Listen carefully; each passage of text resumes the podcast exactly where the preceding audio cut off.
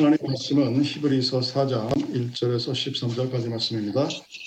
히브리어 4 verse 1 to 13 독하겠습니다. 그러므로 우리는 두려워할지니 그가 약속에 남아있을지라도 너희 중에 혹 미치지 못할 자가 있을까 합니다. 그러나 우리도 복음 전함을 받은 자이나 그러나 그들만 말씀이 저에게 유익이 되지 못한 것은 듣는 자가 믿음을 화합지 아니하며 이미 믿는 우리들은 저 안식에 들어가는도다. 그 말씀하신 바와 같으니 내가 노하여 맹세한 바와 같이 저희가 내 안식에 들어오지 못하리라 하셨다 하였으나 세상을 창조할 때부터 그 일이 이루었느니라. 제7일에 관하여는 어디 이렇게 일렀을 때 하나님은 제7일에 그의 모든 일을 쉬셨다 하였으며 또다시 거기 저희가 내 안식에 들어오지 못하리라 하였으니 그러면 거기 들어갈 자들이 남아있거니와 복음 전함을 먼저 받은 자들은 순종치 아니함을 인하여 들어가지 못하였으므로 오랜 후에 다윗의 글에 다시 어느 날 정하여 오늘날이라고 미리 같이 일렀네 오늘날 너희가 그의 음성을 듣거든 너의 마음을 강팍게 말라 하였나니 만일 여호수아가 저에게 안식을 주었다면 그의 다른 날을 말씀하지 아니하셨으리라 그런즉 안식할 때가 하나님의 백성에 남아있도다 이미 그의 안식에 들어간 자는 하나님이 자기 쉬신 것 같이 자기 일을 쉬느니라. 그러므로 우리가 저 안식에 들어가기를 힘쓸지니 이는 누구든지 저 순종치 아니하는 본에 빠지지 않게 하려 함이라. 하나님의 말씀은 살았고 운동력이 있어 좌우의 날선 어떤 검보다도 예리하여 혼과 영과 및 관절과 골수를 찔러 쪼개기까지 하며 또 마음의 생각과 뜻을 감찰하니 지으신 것이 하나라도 그 앞에 나타나지 않음이 없고 오직 만물이 우리를 상관하신 자의 눈앞에 벌거벗은 것 같이 드러나느니라. 아멘. 분이 함께 신앙생활하고 있는 교회 교인들과 천국에 올라가는 꿈을 꾸었습니다. 마치 야곱의 꿈에 나타난 사다리처럼 여러 개의 사다리가 각자의 앞에 놓여 있었습니다. 자기 옆에 있는 어떤 집사는 사다리가 운전해서 한발 한 발 힘들지 않고 올라가는데 자기 앞에 놓인 사다다리는 중간중간에 다리가 하나 둘씩 없는 경우가 있었습니다. 그래도 천국에 가는 길이니까 나름대로 힘들게 열심히 해서 올라가는데 어느 순간에 보니까 사다다리가 다섯 개 여섯 개가 통째로 없는 거예요. 올라갈 수 없다는 얘기죠. 떨어져 죽던가 아니면 올라가는 것을 포기하던가 얼마나 소름이 끼쳤겠습니까? 깨워보고 나니까 꿈이었다고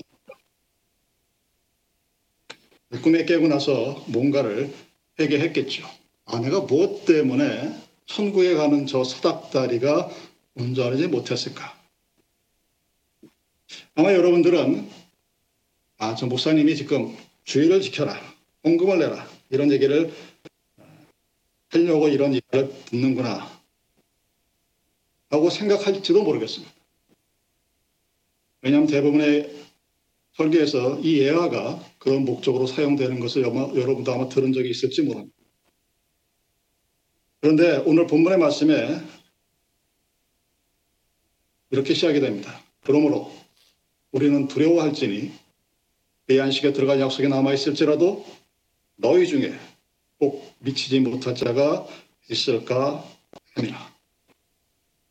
과연 그 꿈에 나타나는 사닥다리, 각 개인 앞에 놓여있는 사닥다리에 빠져있는 다리가 하나의 믿음 생활에서 무엇을 의미하는 것일까? 그리고 우리는 과연 무엇을 두려워해야 하는가요? 한번 은혜를 나누는 시간이 되기를 바랍니다. 하나님이 모든 우주 만물과 사람을 지으시고 안식하셨다고 합니다. 하나님께서 안식한 이유가 무엇일까요? 올마이티 가드가 피곤해서 쉬었을까? 그건 아니겠죠. 하나님에게 있어서 안식이라는 의미는 사실 필요하지 않는 단어입니다. 성경 우리가 하나님이 안식하신 이유를 그 하나님의 안식에 피조물인 우리들이 창조와 구속의 기쁨으로 함께 동참케 하기 위한 것이라고 합니다. 우리들에게 요구합니다. 일주일의 하루는 하나님의 날이다. 나를 지켜라. 그러면 우리들에게 안식을 주겠다. 여기 말하는 안식은 죽음의 안식을 의미하는 것이 아닙니다. 우리들은 rest in peace라고 하는 영원히 안식에 들어간다 하는 것을 꼭 죽음 이후로만 생각하는 그런 경향이 있습니다. 하나님께서 우리에게 주시는 이 안식의 의미는 오늘 살아가는 나에게 일주일의 삶의 의미에 있어서 무엇이 과연 평안이었는지 평강이었는지를 돌아보게 하는 그런 시간입니다. 여러분 세상을 살다 보면. 그 중요하지 않은 일이 있습니다. 그 급한 일이 있고 급하지 않은 일이 있습니다.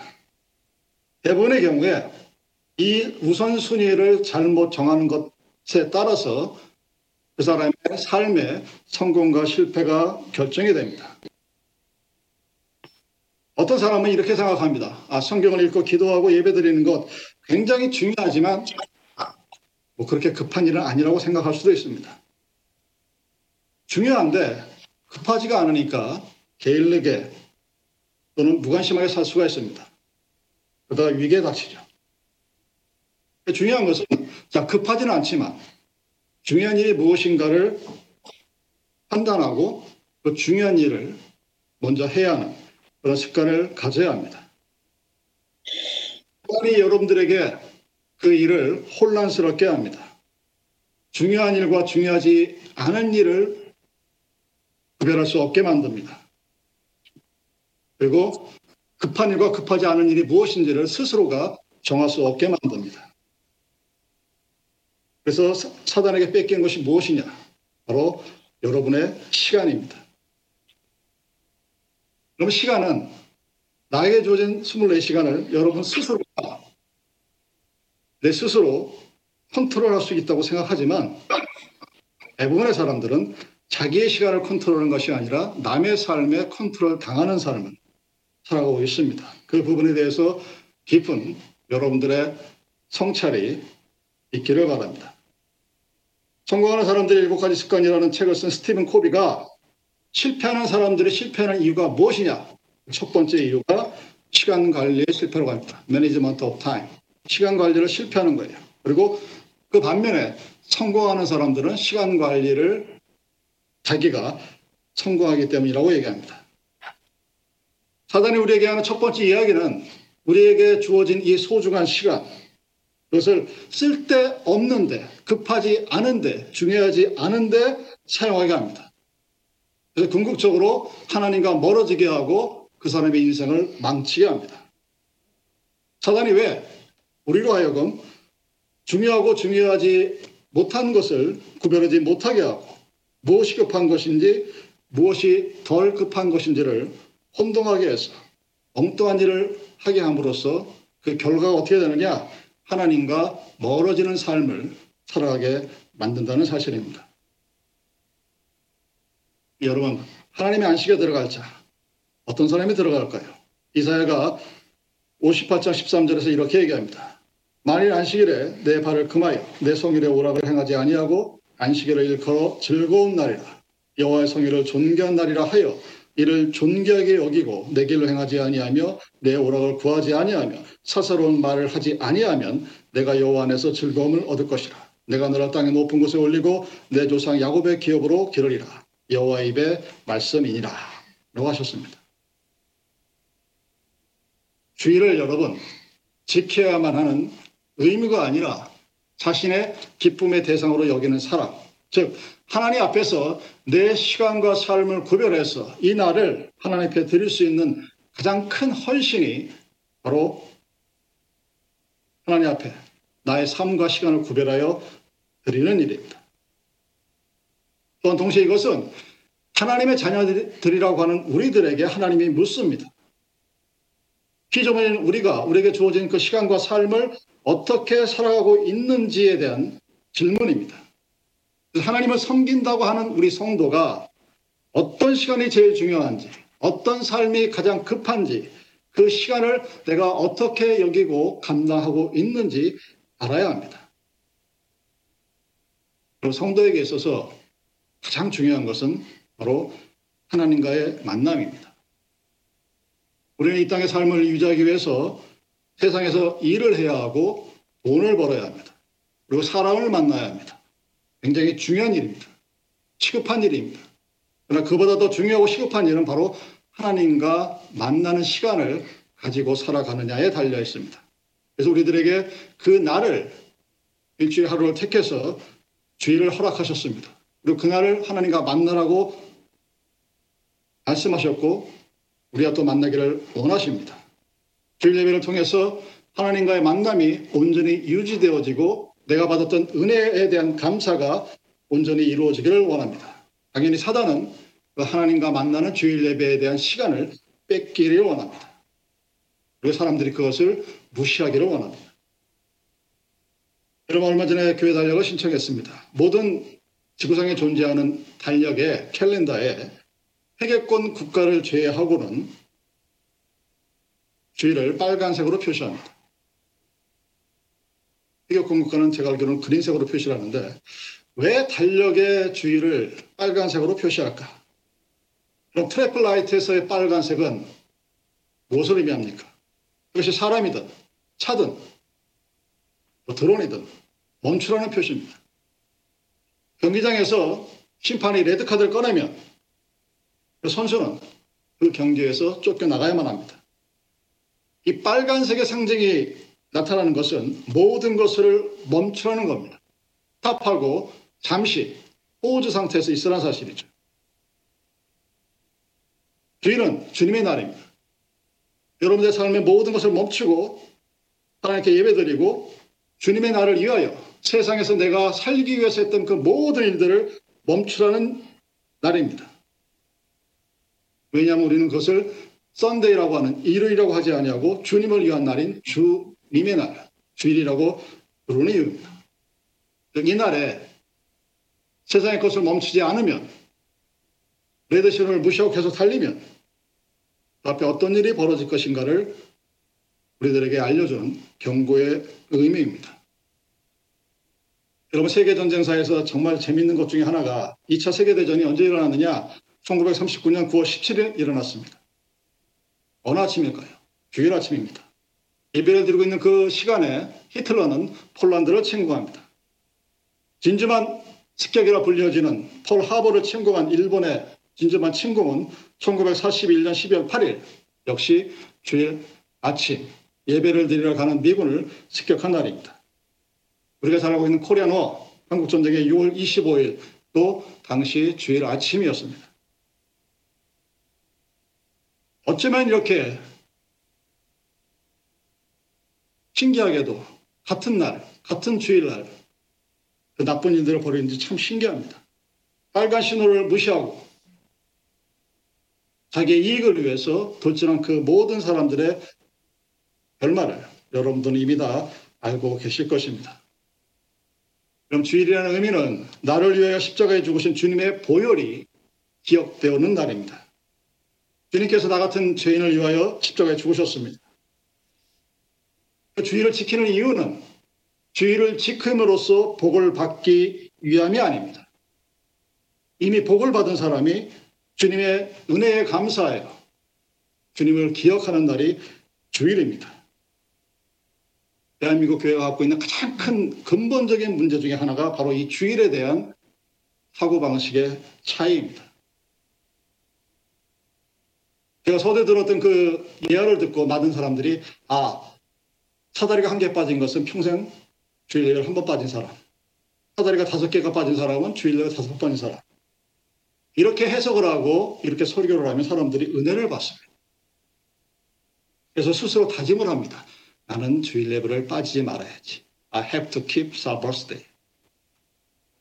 그렇게 되면 주일이 어떻게 되느냐? 율법이 됩니다. 이사의 선지자나 히브리서 저자나 신구약 통, 성격을 통틀어서 어느 누구도 주의를 의, 의무지만 그러한 율법의 조건으로 말씀하지 않습니다. 사단이 우리에게 그것을 가르치는 겁니다. 아, 여러분, 아는 사람들이 바쁘다고 얘기합니다. 아주 어린 꼬마도 바빠서 일을 못하고 아주 나이가 많아서 인생을 다 사신 분도 바빠요. 근데 정작 중요한 일이 무엇인지 알지 못하요. 하나님과의 만남이 없는 예배는 여러분 예배가 아닙니다. 내가 예배를 드렸다 해서 끝나는 것이 아니라 하나님이 그 예배에서 나와 만나 주시고 나의 헌신과 기도를 주님이 들어 주셔야 됩니다. 그것이 바로 주님의 날의 이유입니다. 우리가 왜 이 주의 날을 거룩하게 지켜야 되느냐? 그 목적이 바로 하나님이 우리를 창조하신 목적이 바로 그것이기 때문입니다. 하나님이 사람을 지으시고 7일째 마지막 날 안식하시면서 안식일을 만드셨습니다. 그래서 하나님을 만나며 하나님의 창조의 목적을 따라 살도록 기도하고 하나님을 기쁘시게 하고 세상의 모든 것으로 단절되어져서 장차 내가 죽은 이후에 들어갈 하나님의 나라가 어떠한지를 미리 맛볼 수 있도록 그림자의 모습으로 우리들에게 주일이 허락되어진 것입니다. 그래서 우리는 그 주일의 안식을 통하여 내가 장차 이 땅의 육신의 목숨이 끝났을 때 나에게 어떠한 안식과 삶과 기쁨이 주어지는 것을 미리 이루어 나가야 됩니다. 그리고 출애굽기 20장 8절 10절에 안식일에 대해서 이렇게 말씀하십니다. 안식일을 기억하여 거룩히 지키라. 여섯 동안은 힘써 내 모든 일을 행할 것이나 제 7일은 너희 하나님 여호와의 안식일인즉 너나 내 아들이나 내 딸이나 내 남종이나 내 여종이나 내 육축이나 내 문안에 유하는 백이라도 아무 일도 하지 말라. 고하십니다. 그렇게 31장 13절 너는 이스라엘 자손의 고에 이르기를 너희는 너희 안식일을 지키라. 이는 나와 너희 사이에 너희 대대의 표정이니 나는 너희를 거룩하게 하는 여호와인 줄을 너희가 알게 할지라. 안식일을 지킨다는 의미는 하나님의 거룩한 목적이 이루어지는 것뿐만 아니라 나와 하나님 백성 간에 이루어질 거룩한 표식입니다. 하나님의 백성은 당연히 안식일을 지키게 되어 있습니다. 그래서 첫 번째 여호와에 나타나는 천국으로 올라가는 사다리가 없어져 그 사다리의 의미는 단순히 안식일을 지키지 않은 것을 의미하는 것이 아닙니다. 왜? 그는 이미 그것으로서 내가 하나님의 백성이 아니라는 것을 보여주었기 때문입니다. 여러분 이 우리는 이 주일 성수에 대한 미국 대통령 중에 가장 유명한 대통령이 카터 대통령이죠. 그런 대통령 재임 기간 중에도 그가 맡았던 주일학교 교사의 직을 단 한 번도 빼먹지 않았습니다. 많은 사람들이 그를 실패한 대통령이라고 하지만 또한 동시에 가장 성공한 후의 대통령이라고 얘기합니다.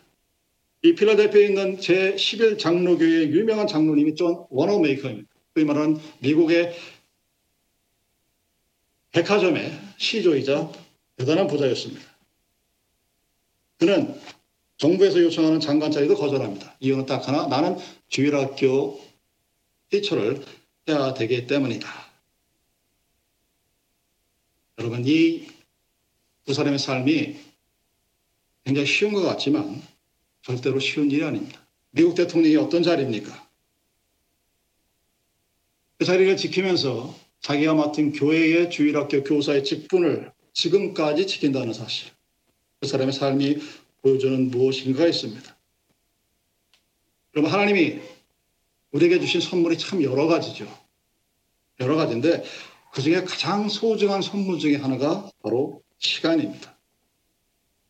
하나님은 보편적인 은혜 하나로 이 시간을 부자나 강한 사람이나 똑같이 주셨습니다.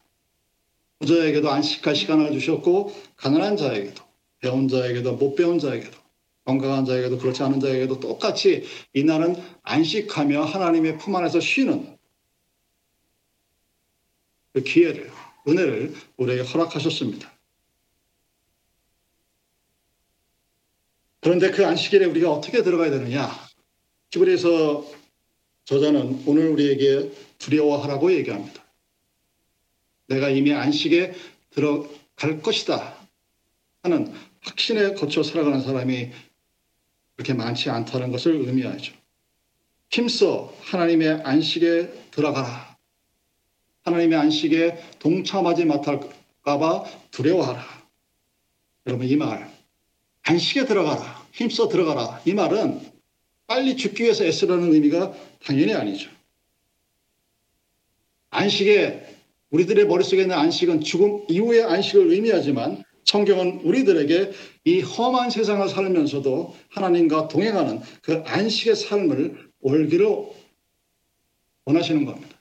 내가 오늘 하나님과 함께하는 그 안식의 삶의 기쁨을 이 주일날 누리지 못하면 과연 죽음 이후에 내가 하나님과 영원히 동행한다는 누구도 가보지 못한 그 길을 여러분들은 어떻게 믿으시겠습니까?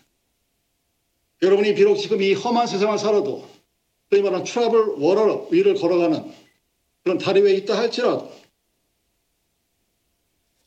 여러분들이 과연 하나님과 동행하는 그 기쁨의 삶을 누리지 못하면 죽음 후에 천국에 가는 것을 우리가 과연 어떻게 장담할 수 있겠냐 하는 얘기입니다. 오늘 본문 11절 이하의 말씀을 보십시오.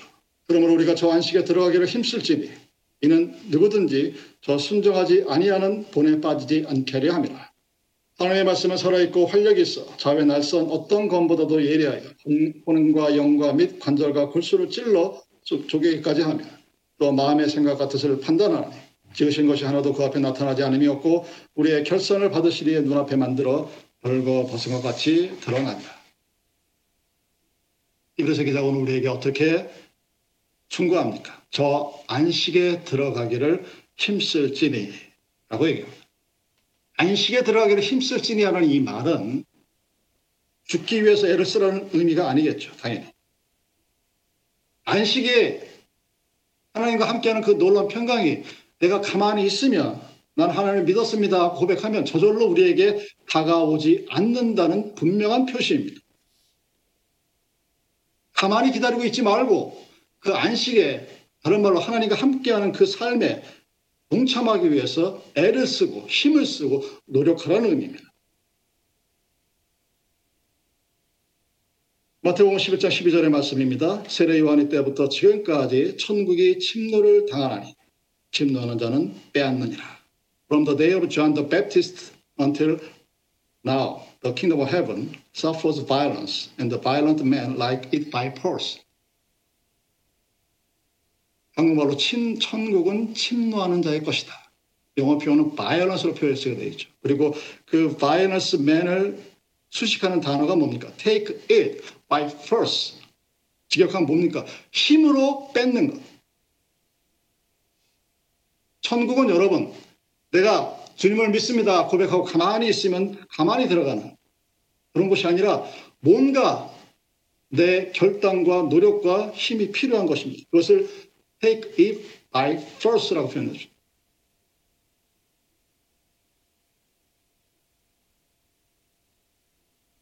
하나님을 어떻게 만날 수 있을까요, 여러분? 가장 기본적으로 하나님이 우리를 만나 주시죠. 또한 동시에 안식하기 위한 안식을 안식이라는 그 놀라운 기쁨을 누리기 위한 성도의 창조적인 믿음이 없이는 take it by force 나름대로 뭔가의 의지나 노력과 행동이 없으면 그것을 소유하지 못한다는 것을 분명하게 보여주는 것입니다. 즉 두려워할 자가 누구냐? 가만히 있으면 나는 주님을 믿었고 그래도 대충 믿었으니까 난 천국에 갈 거야. 아니란 얘기입니다. 그래서 기자 우리에게 순종하지 아니하는 자의 본에 빠지지 말라고 했습니다. 하나님을 믿는다 하면서 하나님의 말씀에 순종하지 아니하고 주일 성수는 가장 기본적인 행위도 지키지 못하는 자들은 당연히 안식에 들어가지 못한다고 얘기합니다. 그리고 하나님의 말씀은 살아있고 활력이 있어 자외 낯선 어떤 검보다도 예리하여 혼과 영과 및 관절과 골수로 찔러 쪼개기까지 한다고 그랬습니다. 그 하나님의 말씀을 믿는 우리가 그 하나님을 속일 수 있다고 생각한다면 정확한 잘못이죠. 말씀이 우리에게 들어왔을 때 양날의 날선 검이 내 몸에 들어왔다고 생각해 보십시오. 아프죠. 고통스럽습니다. 여러분 칼에 찔려본 경험이 거의 없겠지만 헬라리가 부러지고 뭔가가 튀어나가면 정말 날선 소리가 납니다. 아픈데 이 하나님의 검은 우리의 나쁜 부분들을 도려내는 부분들이죠. 하나님의 말씀을 듣는 사람이 기쁨이 있고 감사가 있고 은혜가 있는데 회개가 없다. 거짓 하나님의 복음입니다. 하나님의 복음은 우리가 내가 죄인됨일 하나님 앞에 먼저 고백하게 하고 그 회개를 통하여 나의 영혼의 순수한 면을 바라볼 수 있는 놀라운 은혜가 이어지게 되어 있는 것입니다. 그래서 하나님 우리의 생각과 마음과 뜻을 판단하시는 그 하나님께 맡길 수가 있게 되는 것입니다. 나의 판단과 나의 근거로 내가 천국에 들어갈지를 판단할 수 없다는 사실입니다. 여러분들이 했던 모든 행위의 어떤 결과를 통하여 내가 천국에 들어갔다고 개런티를 하지 못합니다. 단 나의 모든 생각을 주님께 맡기고 하나님이 주시는 평안을 지금 이 순간 누리는 사람 그 사람이 하나님의 안식에 동참하는 자입니다.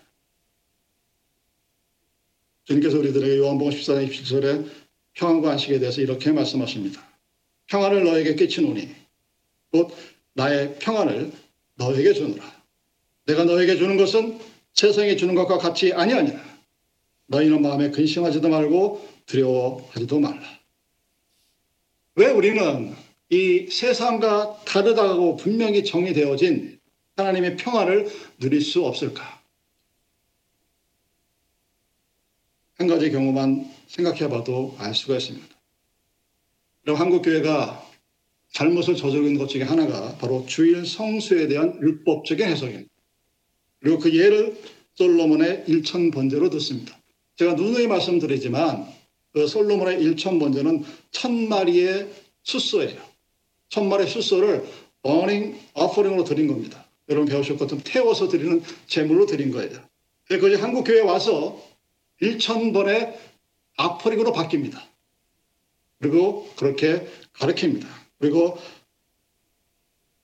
순진한 건지 미련한 한국의 교회 성도들이 아멘하고 받습니다. 그 360일 곱하기 3에서 3년에 걸친 새벽 예배를 마치면 하나님이 나에게 복을 주실 것이라는 그 거짓 목사들의 가르침에 아멘으로 화답합니다. 왜 이런 차이가 생겨났을까? 그는 주일 성수에 대한 가장 근본적인 시작부터 다르기 때문입니다. 자, 솔로몬이 1천 번제를 드렸습니다. 이유가 뭘까요?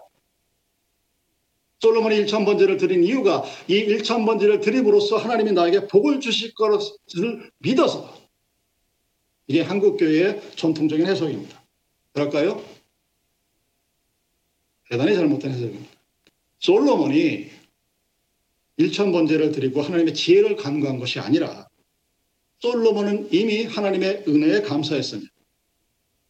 하나님이 주신 은혜에 너무나 감사하고 고맙고 기뻐서 그 감사와 기쁨을 자기가 갖고 있는 재산의 일부분인 1천 마리의 황소를 버닝, 아퍼링으로 드리는 것으로 하나님께 표시한 겁니다. 이미 은혜를 받았어요. 이미 감사했습니다. 이미 기뻐했습니다. 이미 하나님의 존재를 믿었습니다. 이미 자기에게 복을 주신 그 하나님께 감사하는 것이 바로 주일 예배입니다. 만약 어떤 이들이 오늘날의 주일 예배에 두려움을 느낀다거나 부속함을 느낀다거나 거북함을 느낀다면 그것은 내가 주일 예배를 드림으로써 하나님이 나에게 복을 주실 것이라는 조건적이고 율법적인 잘못된 믿음을 가졌기 때문입니다. 다시 한번 말씀드립니다. 1천 번제를 드림으로써 솔로몬이 지혜를 받은 것이 아닙니다. 솔로몬은 이미 지혜를 받았습니다. 그리고 그 지혜가 하나님께로부터 오심을 알았습니다. 그래서 그 하나님께 감사의 뜻을 표한 것입니다. 그것이 바로 주일날, 주일의 은혜에 동참하는 사람들의 태도입니다. 여러분 스스로 돌아보십시오. 내가 오늘 주일 예배에 참석하는 이유가 하나님의 은혜에 대한 지난 시절 동안 나에게 베풀어 주셨던 그 하나님의 은혜에 대한 감사와 기쁨과 그리고 영원히 하나님과 함께 하시겠다는 그 약속에 동참하는 것이 아닌 그 어떤 다른 이유라면 여러분들은 여러분들 앞에 놓인 천국에 가는 바닥다리에서